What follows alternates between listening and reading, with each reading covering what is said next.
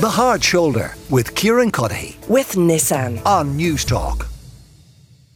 I'm joined now by the leader of the Green Party and the Minister for Transport, Environment, Climate and Communications, Eamon Ryan. Minister, you're welcome to the show.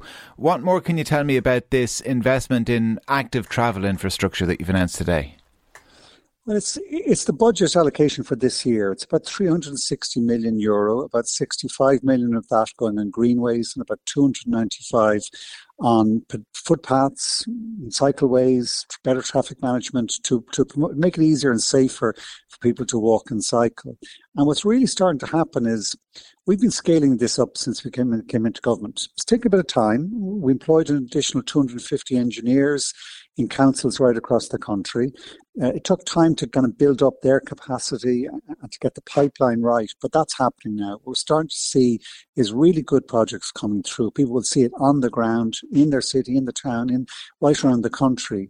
And it is transformative. It, it, it is, if we keep in this direction and keep doing this year in, year out, what we'll see is, in my mind, Ireland going the way other countries, the likes of the Dutch or the Danes have done. There's no reason we shouldn't do the same where you make it safe, where you make it really Mm. attractive to be able to walk and cycle, the numbers come. Every time we do put in a good quality facility, you see a 50% jump in the numbers. So that's what we're doing. We're investing to really make a shift and a switch to, to make it safer and better to walk and cycle. And that's what the figures today set out, how And- we're going to do. And what, to, what what is the breakdown uh, in that budget or the planned breakdown between the development of of new infrastructure or simply upgrading existing infrastructure? You do have to upgrade existing because uh, you know repair and maintenance uh, is actually Yeah. probably the most important first thing you do. But I think I mean if we take even just some of the cities, uh, just to give examples of some of the projects people start to see, start in Dublin. Um, well, firstly, and I think this is correct. What we're doing is focusing first on some of the key spines or, or the key amenity routes we have as well. The likes of the Royal Canal cycleway, the likes of the Grand Canal, the likes of the Dodder Greenway, the Liffey and the coast. So if you, if you get those kind of because there's already space in those locations, it's multiple benefits, multiple uses. And I think at the same time in Dublin, we're going to have to do a major new traffic management system in the city centre to to really make sure we don't miss this opportunity coming out of COVID, mm. where the traffic hasn't come back in, in quite the same way. People are not, still remote working. So to really grab the space to to make it safer to walk and cycle. So that's the big development. Uh, now, if you go down, yeah. I mean, just briefly, if I can, just Okay. give people a flavour in each of the cities because it's important.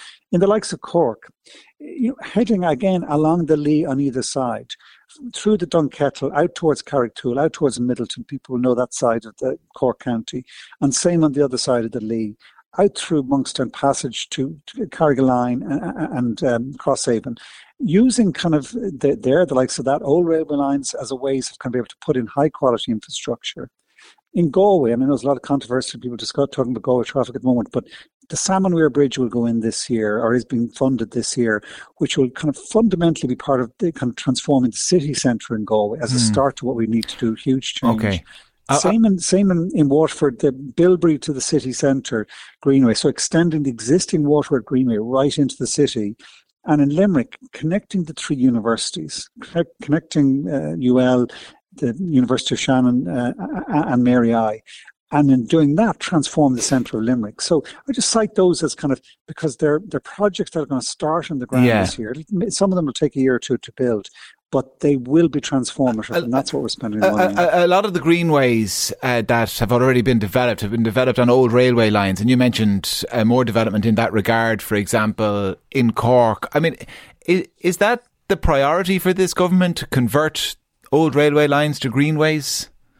No, I mean I think Greenways, as I said, will be about sixty-five million out of the three hundred sixty million euro budget. So most of it will be reallocating road space and creating safer environment on the street. Um, No, but what to do with old railway lines?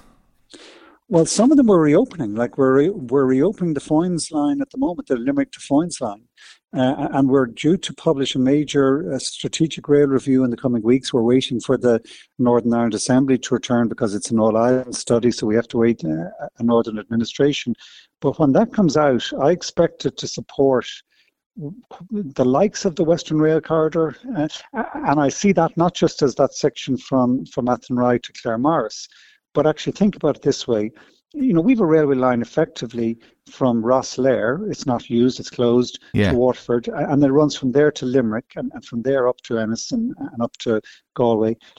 If we put in those sections, the missing sections, let's say from Rosslare to Waterford and from Claremorris to Tuam, what you have then is a uh, what I call a Western or an Atlantic rail corridor, and that connected to all these deep water ports where we're going to see a lot of economic development. And in my mind, it's using that as a spine for economic development, mm. with using rail freight and using connections to the ports as a way of really building up. Because that facility, if we were to build it today new, yeah. it would cost us billions. You couldn't do it. It it's not been used in effect. Like if you look at that Waterford to Limerick line, it's it's never really used. And the question we face as a state: Do we shut that down and turn it to a greenway? No. I think we revive it and we make it the centre of a more balanced development of the country where the West lifts on the back of that sort of rail infrastructure. Okay. That's where we're going. Can I, but before we move on from, from all of this investment, you used the phrase about making cycle attractive, and I'm not sure you meant attractive in this way, but I want to ask about the attractiveness of some of the infrastructure. Is there a better way of segregating the already existing cycle lanes from roads that are not those hideous wands screwed into the road surface? Yeah, we're about to sign off on a new manual. It'll, it'll go out in the next few weeks because I agree with you. I think, I mean, they have a role, they have a purpose. They do. I, I, I know, I, I, and they're they're better than nothing, but they're yeah. still really ugly. I agree. Uh, well, in, in, sometimes if they're overdone, I think it, it depends how they're mm. how to put in. But the new manual does. It is about segregation. Um, we are moving in towards in that sort of Dutch type style where you do want to save space because to be honest, what we need is is people who are who are maybe not used to cycling or who are nervous about cycling. We need to make it safe for them. We we need to make it safe for our kids to go to school first and foremost. Like thirty percent of the traffic every morning is is kids being driven to school. If we created a safe route to school for everyone, it would actually work better for everyone because then you've thirty percent less traffic, and then it, then every, then it's a virtuous circle you're towards. So that will be done. The the design will do it's a slight lip. Um, it's not a huge kind of, you know, it's not a completely segregated. Mm. It won't have the wands. It, it'll just have a slight curb, both between the road and then the pedestrian. So it's a separate cycling piece of. and I give you example. I'm going very local now. My own area, Clonskeagh. I don't know. if People will see it. It's been built at the moment. Um, it, it's it's it is segregated, but it's not that expensive, and it's not that big an intervention in terms of you're not putting bollards everywhere or you're not putting wands everywhere. All right. That's, okay. that's the way we're going. All right. Uh, okay. I know that plenty of people who will be ha- happy to see the back of some of those wands. Anyway, I, I want to ask you as well, um, Minister, about, I suppose, a number of uh, scandals the government finds mm. itself mm. embroiled in. Do, do you agree with the Taoiseach when he says that it is, it is sound policy to fight tooth and nail to avoid paying people back nursing home charges that were wrongly taken from them? well, it's careful the language here in terms of fighting tooth and nail and, and things wrongly taken. Um, I think on this issue, I do agree with the Taoiseach. In the, uh, and my understanding, we discussed this obviously at cabinet the other day, and, and obviously it's it's rightly a subject of public debate. There was never an Oireachtas or any government decision that said people who are in private nursing homes that the state would would would cover all that cost. So that that wasn't that kind of you know the language that they're rightly taken away from people. Well, but that wasn't the Oireachtas never agreed that approach, and, for good reason, I think.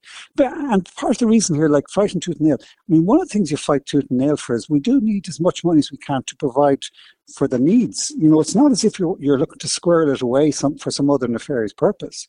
Like you need money, and always in government, it's about issuing its, its priorities thinking, like you know, God, we have to pay public social welfare, and we want to pay our, our, our schools. We we got to build new hospitals. So it's not as if look when you're deciding where you spend money, you also, and part of the job in politics is trying to make sure you have the, you have the money for the whole range of different needs that exist. So this was a, so this was a decision based on financial priorities. I don't think so. No, well, that's uh, what you've just said. You've just said that, like, if you've got money, you've got to decide what you're going to spend it on.